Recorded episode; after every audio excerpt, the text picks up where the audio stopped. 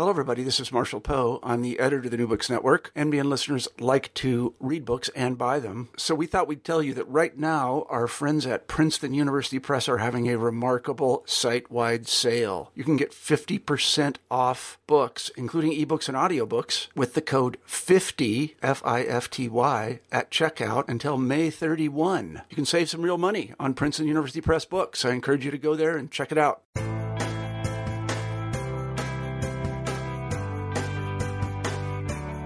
Welcome to New Books in Film. I am your host, Joel Cherney. Today I will be speaking with Don Nunley about his book, Steve McQueen, Le Mans in the Rearview Mirror. The book was published in 2017 by Dalton Watson Fine Books and was co-authored by Marshall Terrill. As a prop man in Hollywood, Don worked on many famous films, which allowed him to know many screen legends. However, the most interesting film he worked on was Le Mans, a film that takes place during the famous 24-hour race in France. The book contains many fascinating details about the making of the film and includes rare photos that illustrate Don's career. I hope you enjoy my conversation with Don Nunley. Hi, Don. I'm glad to speak with you. Well, thank you, Joel. I appreciate the opportunity to tell you about our new book. Well, your book details the making of Steve McQueen's film that portrays the 24 hour race in Le Mans. While the movie was largely panned at its release, it has become more highly regarded over time. However, unlike some authors I've talked to who write and only about films, you actually had a career in films.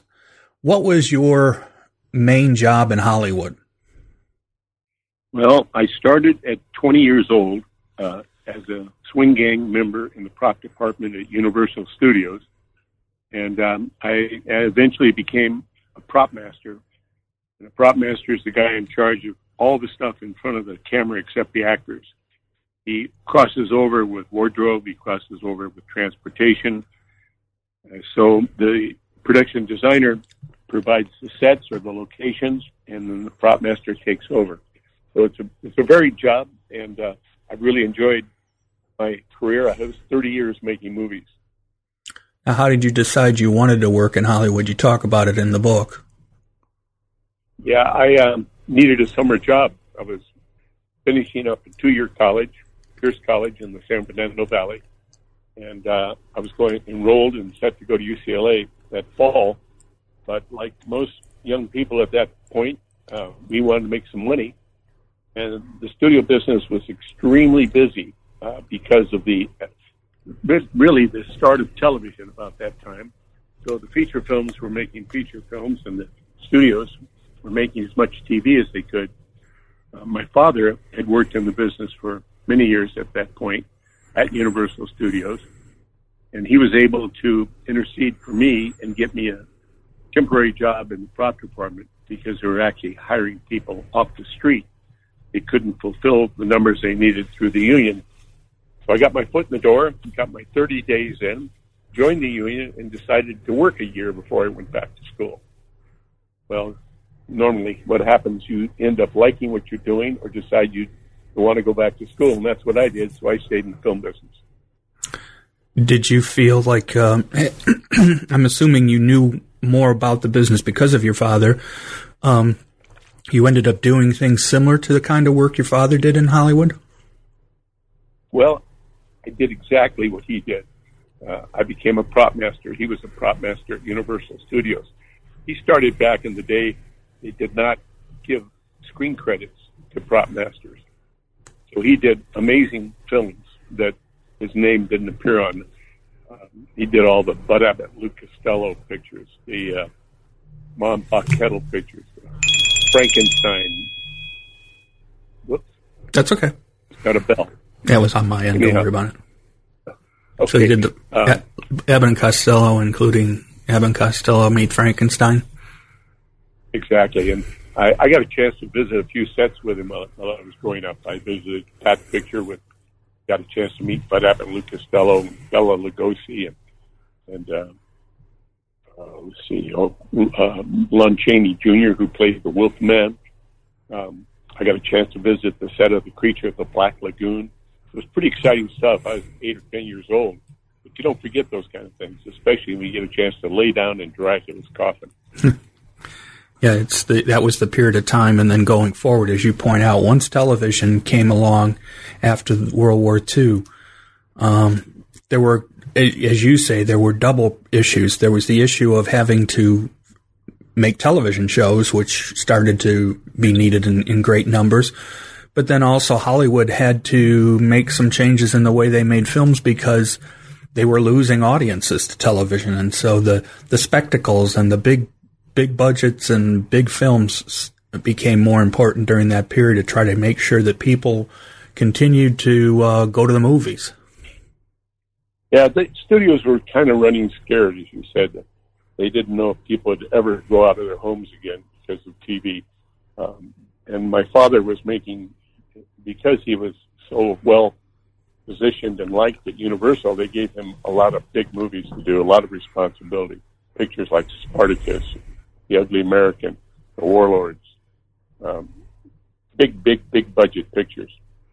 And uh, at that time, because of the lack of of personnel, uh, it was easier for a young person like myself to move up in the ranks. Um, so I became a prop master at age 24. And at the time, I was the youngest guy ever to become a prop master because the average age of prop master at that time was in his 50s. And I can't say I knew very much, but it was all I needed was the card and the uh, fortitude to go out and try to get a job. And that I did. And I was very fortunate because I got a lot of good films early, and uh, my career rose pretty quick from uh, a set dressing crew member to a prop master was like almost overnight if you think about it, just a few years. Yeah, you do go into depth about what a prop, you know, we think prop master, if the, the, te- the word probably, you know, the average person would get a basic idea, but there's much more to it than just placing things. The, the continuity aspect you mentioned in a lot of detail. I mean, you were the person who had to make sure that scenes matched up from, from shots to shots so that uh, when they came to editing, they didn't have to worry about that kind of thing. It was, you see, you had to work with a lot of different people, but you also had to have an incredible attention to detail. That was part of the intrigue and the reason I liked the job. Uh, it was always different every day. Every film was totally different from the last film. You go from a western to a science fiction picture, for instance. I went from A Little Big Man, the film with Dustin Hoffman, directed by Arthur Penn, uh, to Le Mans. You know, from a 1855 period western to a 1971 race was pretty exciting stuff. So let's talk a little bit about Steve McQueen. Since obviously the the movie was he's the subject of you know of the book and also you know as it relates to the movie. Unfortunately, since he died what is it now, 37 years ago? I'm trying to remember, doing my math, Is it 27. 47. Uh, yeah, 37. 37 years ago. 40, 40 he, when we did the movie and 50 when he died. Right. He died 10 years after the film came out in, in 1980. And he's probably not as well known these days, except for major, you know, you have to be a, almost a film his, historian or someone who's interested in those kind of, you know, older films to probably remember him very well. But I, you know, I'm old enough to remember when Steve McQueen, um, you know, he was, you talk about people in Hollywood being larger than life. Steve McQueen was larger, was always larger than life from the way he was always portrayed in. He was, at that, I'm sorry, at that time he was the number one box office draw in the world. So he was at the top of the mountain. So one of you you you had some experience with working with him obviously at, at, the time you made this film film right this was not the first steve mcqueen film you worked on right well it was the first film i, oh. I worked over at four star television for a while and i worked on the uh, set of wanted dead or alive oh okay so first I film first met steve there in the yeah mid 60s and, but I didn't. We didn't have a relationship. I was pretty. I was not the prop master. I was just one of the extra brooms, as we say. Mm-hmm. And I was introduced to Steve, but not in a formal fashion. More of a, "Hi, how are you?" Nod of the head, uh, recognition. But uh, of course, on Le Mans, uh, when you're a prop master, you work extremely close with the actors. You really develop a relationship and a trust because the prop master has to rely, or the actor has to rely on the prop master's knowledge of the event. Most of them don't know as much as you do. Uh, although I got to say, McQueen knew a lot more about racing than I ever will. Mm-hmm. Uh, I came into Le Mans having never even seen a race like that. So I was on a big learning curve, but I was also responsible for supplying him props that he was happy with his personal items in the film. So he had to rely on me to come up with the stuff that he could choose from. And so you you build this relationship with an actor or an actress, and it, um, it's much closer than most people on the set because you have interaction with them all the time. Mm-hmm. So let's talk about him in more detail because you know I think what Le Mans represents is probably it's it's an example of what Steve McQueen was like as far as he was very um, I, I know I've already used the phrase larger than life, but he was very driven. And in fact, uh, you talk early on about how it was difficult to work with him depending, you know, he was one of those uh, people who believed he knew what was best for him. And he was never, he was always willing to fight for what he thought was right as far as he was concerned. So what kind of, how did he seem from your knowledge of his work? Um, what was so special about Steve McQueen? You know what I what I try to do in, in our book is tell you uh, from the inside what it's like from day one making a movie and how it is to work with a, a movie star or a director or producer um, and all the intrigue that normally takes place on a set. This film was different, mainly because it was Steve's passion project. And he wanted to make it for 10 years. He didn't have the clout to do it before. This followed Bullitt, a huge success. And um, he was hot, like I said at the time.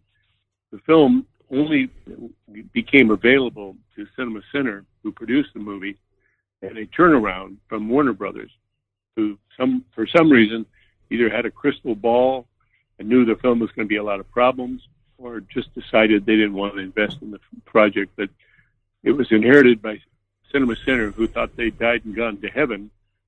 They got the number one box office star in the world in a racing film, his passion. Uh, after Bullitt was probably the best car chase ever filmed. So they thought it, they had a no-brainer. The problem was Steve had in mind making a different film than the studio. Uh, he wanted to make more of a docudrama, if, if you will, a real racing buff's picture. He had just come off the success of On Any Given Sunday, which made a lot of money and it was about motorcycle racing. So he never came to terms with the studio, or the studio never came to terms with him on a script. So we started with a very, very rough outline. We brought in John Sturges to direct, who had a great history with Steve. All the elements were in place, except the most important one, the script. Right. And that never came into play, never came into really uh, focus. I think the book outlines um, how lost you can get and how hard everybody works on a set to make a film. And when you don't have the right uh, piece of paper to look at that you know you're going to shoot the next day, it's really uh, uh, every day's a mystery and every day's a change of something you could not could not have anticipated.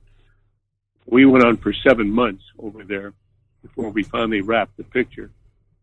And uh, I think I say in the book, it's one of the few pictures I've ever been on that at the end of the last shot, everybody doesn't go, "Whoopee, great, nice working with you, have a wrap party, and go on your go on to your next project." Everybody over there just kind of said, "Thank goodness it's over. We're out of here."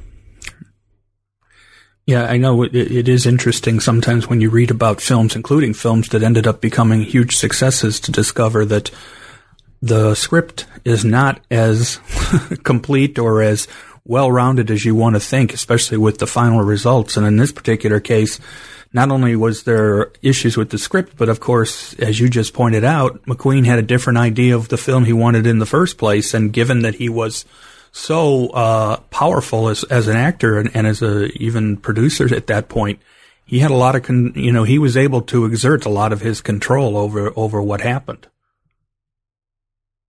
He was until the studio finally had enough. John Sturges had enough. He actually just left the picture one day. Never even said goodbye to the crew. He just told the producer he was going home. And the producer thought he was going back to the hotel. John got on an airplane and flew back to LA. so we were then we're without a director, a script, and a cooperative actor. And that's when the studio said, "Okay, that's enough of this. If we're going to make this picture, we're going to make it our way." Steve, you no longer have control. We're taking it all away from you if you want to make this film. If you want to walk off, that's your prerogative. But he had so much invested in himself, in time, reputation, that he decided to stick it out. And uh, it wasn't smooth from then on. They brought in Lee Katzin to direct, and uh, Lee and Steve did not hit it off right away, to say the least.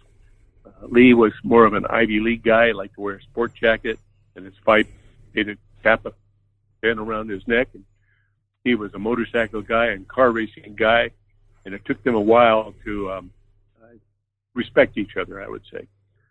But again, the book, uh, Le Mans in the rear view mirror, really does depict all those situations and how it came together and how it ended up. Um, I've done, done a lot of films, over 30 films in my career. Um, this one probably has as big an afterlife as any film I've ever done. People still see it, talk about it, buy it, um, and it's got some of the best racing footage ever filmed. It was way before CGI, um, so it's real. It looks real. Um, I do not. I'm not a fan of going to a movie and watching uh, computer generated. To me, they're like video game sequences. Uh, even though they're better than they used to be, they still don't look real. And you know what they're doing is impossible. So in our film, everything you see, you can you can really feel like you're part of it and watch it unfold. How different was it from other racing films during that period? I mean, obviously there had been films about racing before, or films that contained races or that kind of thing, but obviously we know that um, this film in particular contained footage from the actual race itself, the the the, uh, the 1970 race. I think I think that's right. That that that was filmed. That there was a lot of footage that was record that was filmed that actually ended up into the final cut of the film. You know, we um, we did shoot the 1970 race, and um, we actually first time at that point we got a car. We bought a 908 Porsche and had our key grip, Galen Schultz, mount cameras, uh, two aft and one forward, uh, Arriflex 35 millimeter cameras that were triggered by the driver with a switch on the on the driving uh, on the steering wheel. And what happened is uh, they allowed us to enter the race after we qualified with all the weight and all the specifications. And uh, that car uh, got some incredible footage during the race, uh, which nobody had ever been able to get before. But after the race, we had a whole stable of Porsche cars, Ferrari cars, Matras, you name it. We had 20, I think it was 26 cars that we could use to restage the parts of the race we needed to. Steve actually drove uh, at over 200 miles an hour, and some of those shots with cameras mounted right in his face. I don't know how he did it. We had cameras mounted uh, all over the car that were externally mounted because they weren't going to be filmed, just film, filming the car, uh, the driver, and what was going on in the car, which is some amazing footage. This is way before GoPro or any of those little cameras now where everybody has one either on their helmet or their wrist or their belly somewhere. So this was all 35 millimeter, wonderful footage. We got a, we had a, uh, bought a Ford GT40, made a camera car out of that that would go alongside the cars and got some amazing footage there. So the racing footage, I don't think will ever be, uh, nobody will ever make another film that's going to be this good. And that's what the film's life is all about. People, you're going to see a romantic love story, you're not going to like Le Mans. You're going to see an exciting race picture, you're going to like Le Mans. Yeah, I know. In reading the um, plot, reading the uh, description of the plot, there's there isn't much of what we would call a real plot there. I mean, there's a story, but it all obviously um, revolves around the race, and that be, the the race becomes the the most important character, so to speak. The race as a character, you know, everything is involved in that. So, uh, including there's a in the movie, you know, in the story, there is a part right in the middle of the race where there is a stop where they can, because of an accident, where you get some more plot, but then get back to the race. Uh, the good thing is, is that the, the race becomes the most important aspect of the whole story. Right, and that's what Steve really wanted. He wanted a, a picture that would be document the guts and the glory of the actual race driver himself. And they were wonderful. We worked with the top race drivers in the world. We had uh, 22 or 3 that were on the set every day. Uh, even the ones that were active, they would leave for weekend races and come back on Monday and work with us all week. People like Jack Ickx, Jo Siffert, Derek Bell, Brian Redman, um, Pedro Rodriguez, and wonderful guys. I got to know them. I probably got to know them better than I did Steve because they were more accessible all the time on the set. Steve would take off and to his dressing room a lot of times with a pretty young lady who was visiting the set, so we wouldn't see Steve for an hour or two. But uh, the other guys were always there and very accessible. I got a chance to really get to know them, and I, I went to dinner with them, and and unfortunately, many of them are now dead from racing accidents. Did they were they people you depended on to help you with your work, or or was it more of a matter of them being ex, you know, being there to to assist? But did did you feel like you that, that they became you became dependent on them to help you do some of the work you had to do, especially without much knowledge of auto racing? Um, not in the sense that I think you're indicating. Uh, I did at the beginning because I asked him a lot of questions about what would be right for Steve as his character, Michael Delaney. What kind of watch would he wear? What kind of patches on his uh, driver's uniform? Uh, what kind of personal would he have? An ID bracelet? All the kinds of things that these guys did. And Steve very much wanted to look like them. So I was able to get the stuff they wore, the different ones, the watches, all the patches, all that stuff laid out, and let Steve look at them and to look at pictures of his favorite drivers and try to come as close to that look as possible. And that's how he ended up uh, wearing the the Heuer wristwatch, which has a life of its own now.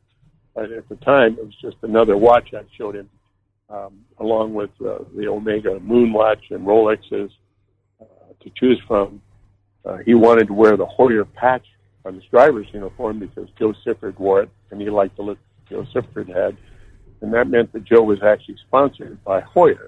Of course, he wore a Heuer watch, which was only natural, and not only because they gave him the watch, but because he was being paid to do so. Well, when Steve picked up the Heuer patch, then he picked up the Omega watch, which, which is the watch they had just worn to the moon, called it. They nicknamed it the Moon Watch. He said, I want to wear this It's a beautiful watch. And I said, Steve, I don't think you'd wear that if you're wearing the Heuer patch. It's kind of contradictory. So he said, oh, okay. So we went over to the Heuer watches, and I had four or five beautiful Heuer chronographs laid out. And I thought he'd pick up one that looked very similar to all the others, but he picked up the square faced, blue, blue square faced watch with two white dials, which was extremely bold, stood out, you know, among all the other watches which surprised me because he was not trying to make a statement with the watch. Mm-hmm. In any case, that's what he chose. So I was able to get a hold of the Heuer company in Switzerland. I actually talked to Jack Heuer, who was the uh, president of the, of the company, and um, he was more than happy to supply the watches for the film and, and other timing gear I needed. Very helpful. And at the end of the film, um, I asked Jack what he wanted me to do with the watches I had left, and I had several because I knew Steve was unpredictable about returning his props sometimes. I was warned by his makeup man to get several of whatever Steve used personally. So at the end of the film, I ended up with four of those watches, and Jack said, "If you want them, just send me a couple of hundred bucks." Well, that was a steal back then. But as it turned out, it really was a steal because the last one of those Heuer watches sold at auction at Sotheby's, uh, I think three or four years ago, for six hundred and fifty thousand dollars. And just because of the watch, it had nothing to do with the film. It was the watch itself. Well, it, it had everything to do with the film. Oh, it was. Okay, And sorry. It. Yeah. And so because Steve wore it, it became iconic. And now it's extreme. It's maybe the, the most sought after piece of memorabilia, certainly that Steve is rela- related to. So let's, as as far as the book is, now we'll. I want to turn a little bit more towards the book with, with this background. What made you Sure. decide that this was a book that needed to be written? I know that's a question that uh, seem you know it's just that yeah. sometimes why somebody decides to write a book or start on any project is is, is very important. Well, during the course of the film itself, I shot a lot of pictures. I, I needed to match different parts of the race. So during the race, I carried two of the 35 millimeter Nikons around my neck and I went to every position on the racetrack during the 24 hours. The signaling pits, the mechanical pits, the paddock, the bleachers, the VIP lounges, the Dunlop Bridge, and I shot hundreds of photographs. And then during the course of the actual film, I kept shooting photographs because I needed them for continuity mostly, and some for my just because I like to have pictures of where I've worked. Well, I ended up with a lot of photographs that nobody has seen before of Steve and the race. I showed them to a couple of people, and they said, "There's definitely should be a book because you've got the, the photographs to back it up, and you've got a great story to tell about making the movie." So I got together with Marshall Terrill, who has done several books on McQueen, probably the world's leading expert on Steve McQueen now. I think he's done three or four books on Steve. Beautiful books. And I read a couple of them, and Marshall and I talked on the phone, got together. He thought it was a great idea to do a book. So I uh, had the photographs. We got a hold of uh, uh, uh, Dalton Watson Fine Books, who had published one of Marshall's books before. They do beautiful coffee table books, and this lent itself to that kind of a book.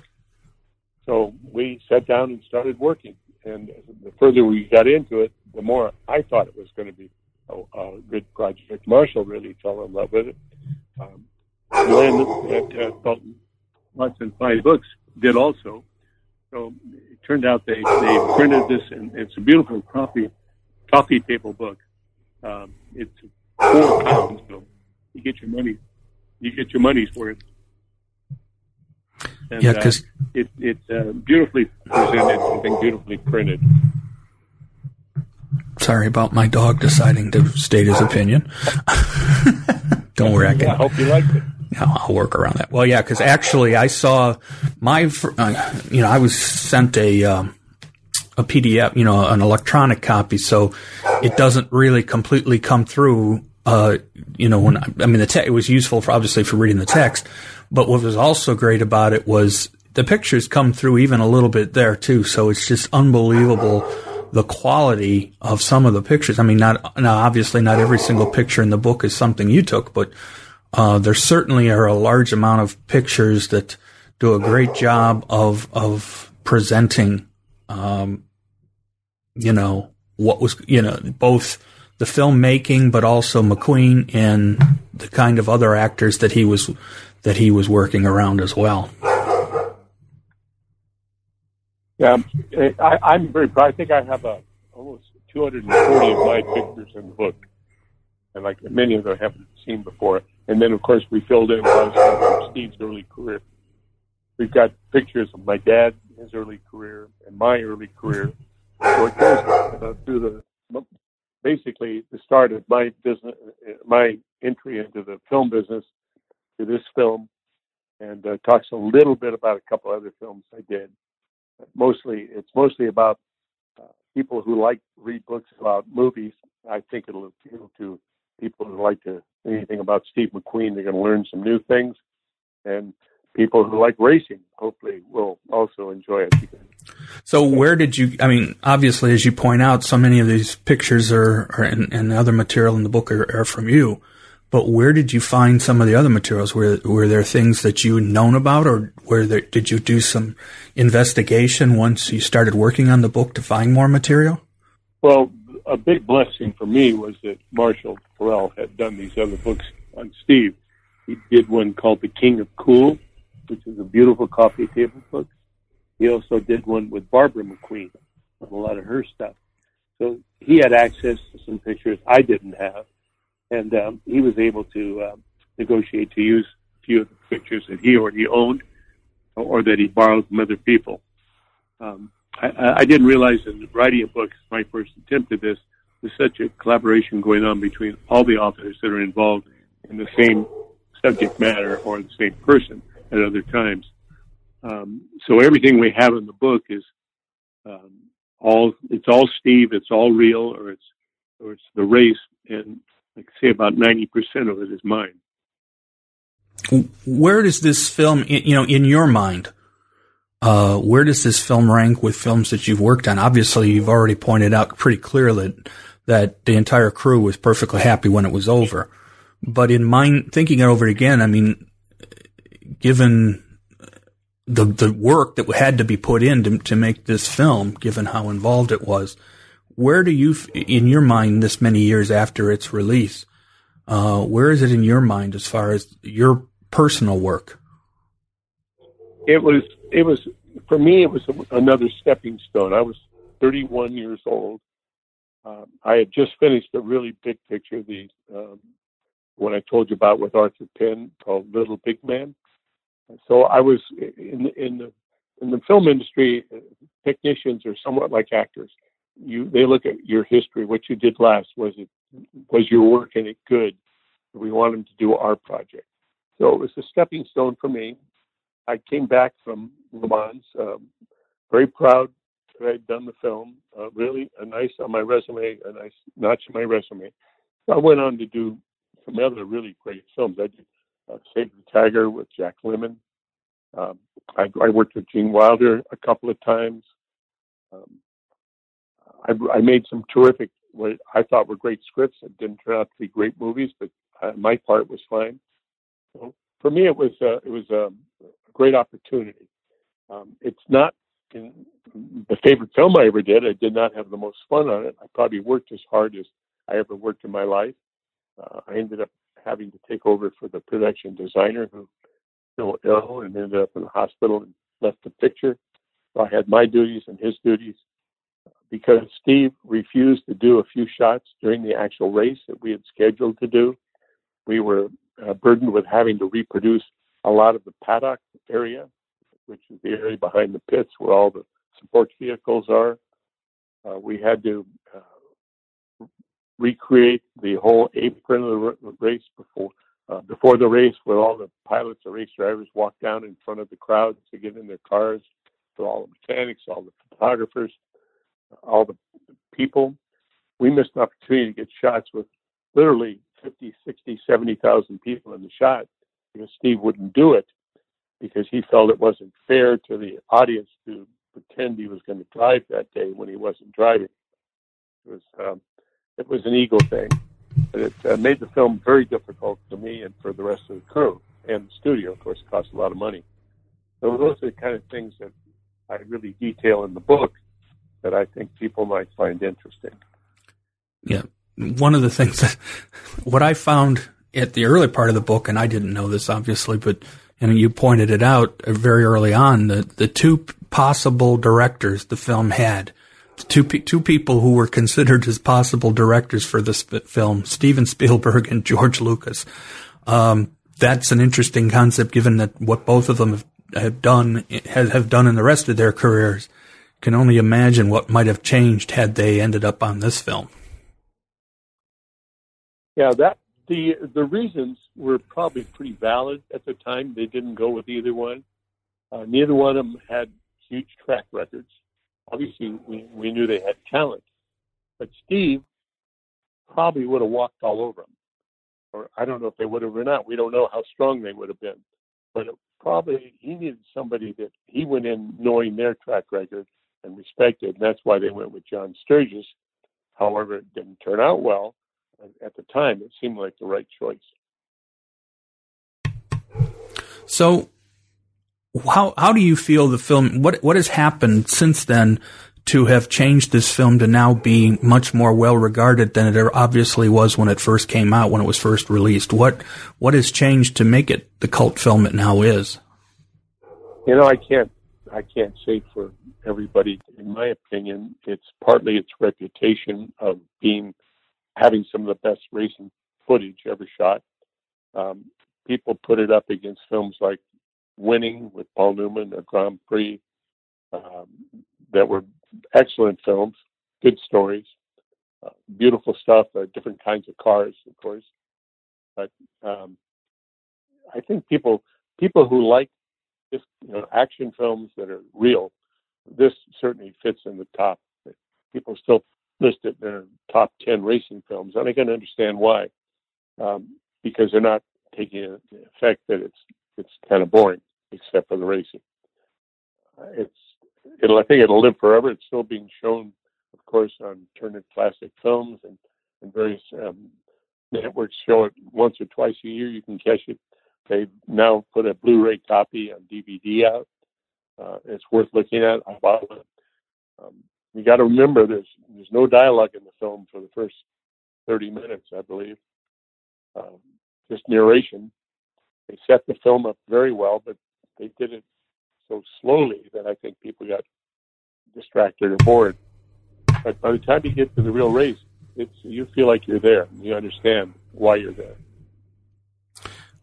Yeah, because I think you're right. I mean, the, well, even alone racing as a concept, people even these days where you can see auto racing all the time on television, but just the concept of this spe- this race in particular, it's it's not just speed, but it's also so much endurance because it takes you know it's a 24 hour race, and um, hopefully by because you used actual footage from the previous years, you know, a, an actual race I would think that would come through as well. That just that aspect of, you know, the endurance necessary to to to do a race like this. Uh, and you know, you never know what's going to happen in that 24 hours, weather-wise, uh, accident-wise. Uh, anything can happen, and usually does. We had we ended up having rain a couple hours into the race, which was fine when we're shooting the race live. But when it came to recreating parts of the race, we had to, of course, recreate what was actually happening because we're using footage from the real race. Um, the cars that we had, uh, a nice stable, like I said, a really nice, fine racing cars. Uh, every day, depending on the hour of the race we were shooting, had to match the actual footage. And they changed dramatically. Um, how dirty they are, in the daytime in the first start, the headlights are taped to help protect protect the uh, shield on the headlight, and then it becomes night, they untake them so they have full vision of the lights. So all those things, details had to be set up every day for the hour we'd be shooting, and the cars would come into me after finished shooting that day. I would be told what they thought they were shooting the next day, not for sure, but I would have to get the cars prepared for that particular moment in the race, which was a huge, huge uh, detail that we had. It was very difficult to do. You know, the cars had to be sometimes repainted, re-decaled. Um, maybe uh, one car had some damage to it. We'd have to match that, and then turn around the next day and have them back at a different time in the race. So we certainly didn't shoot in continuity. We couldn't and uh, that was I had a crew of 14 people working on cars all the time. So did you did did the film give you a new appreciation for auto racing? Oh yes, uh, certainly. I really, I really, the first thing the studio did when they hired me to do the picture was I told them I didn't know anything about this race, this kind of racing. I'd gone to a couple of drag races, and that was about it and the head of production, Bob Rosen, who hired me, said, "Don't worry, you'll figure it out." Because that's what you do in every movie. You know, I didn't know anything about Crow, Cheyenne Indians until I did Little Big Man. Right. The first thing the studio did was send me to Belgium to, the race at Spa, which is an endurance race, a 12 hour endurance race. But I was there as the studio's representative, and we were going to be working with the John Wyer Porsche racing team, which is sponsored by Gulf um, Oil at the time. So I arrived couple of days before the race, We got a chance to watch some of the tryouts and some of the some of the early uh, testing. And during the race, I spent the, the whole race in the pits with John Wyer, Pedro Rodriguez, Jo Siffert, Derek Bell, Brian Redman, all these top race drivers. And since I was there as a film guy, I was accepted right away. I wasn't just a, a visitor, an outsider. I was part of it. And they seem to do that a lot when you come come in representing a film company. It's happened in different circumstances with me. So not only I get to see racing close, I got a chance to talk to the people. I went to the big party afterwards, which is kind of like a wrap party on a movie where there's not just the racing people, but the, the movie stars, the high rollers, all the enthusiasts that come to these parties. And um, that was my first experience at, at a race. And I got to say, that's the way to do it. Because in one day, I got an education that might take 10 years. Did, were there things that you learned in this particular pick uh, film that you were able to use in future films, or was it just more of a just the experience was you know the experience you got just this experience was particularly useful?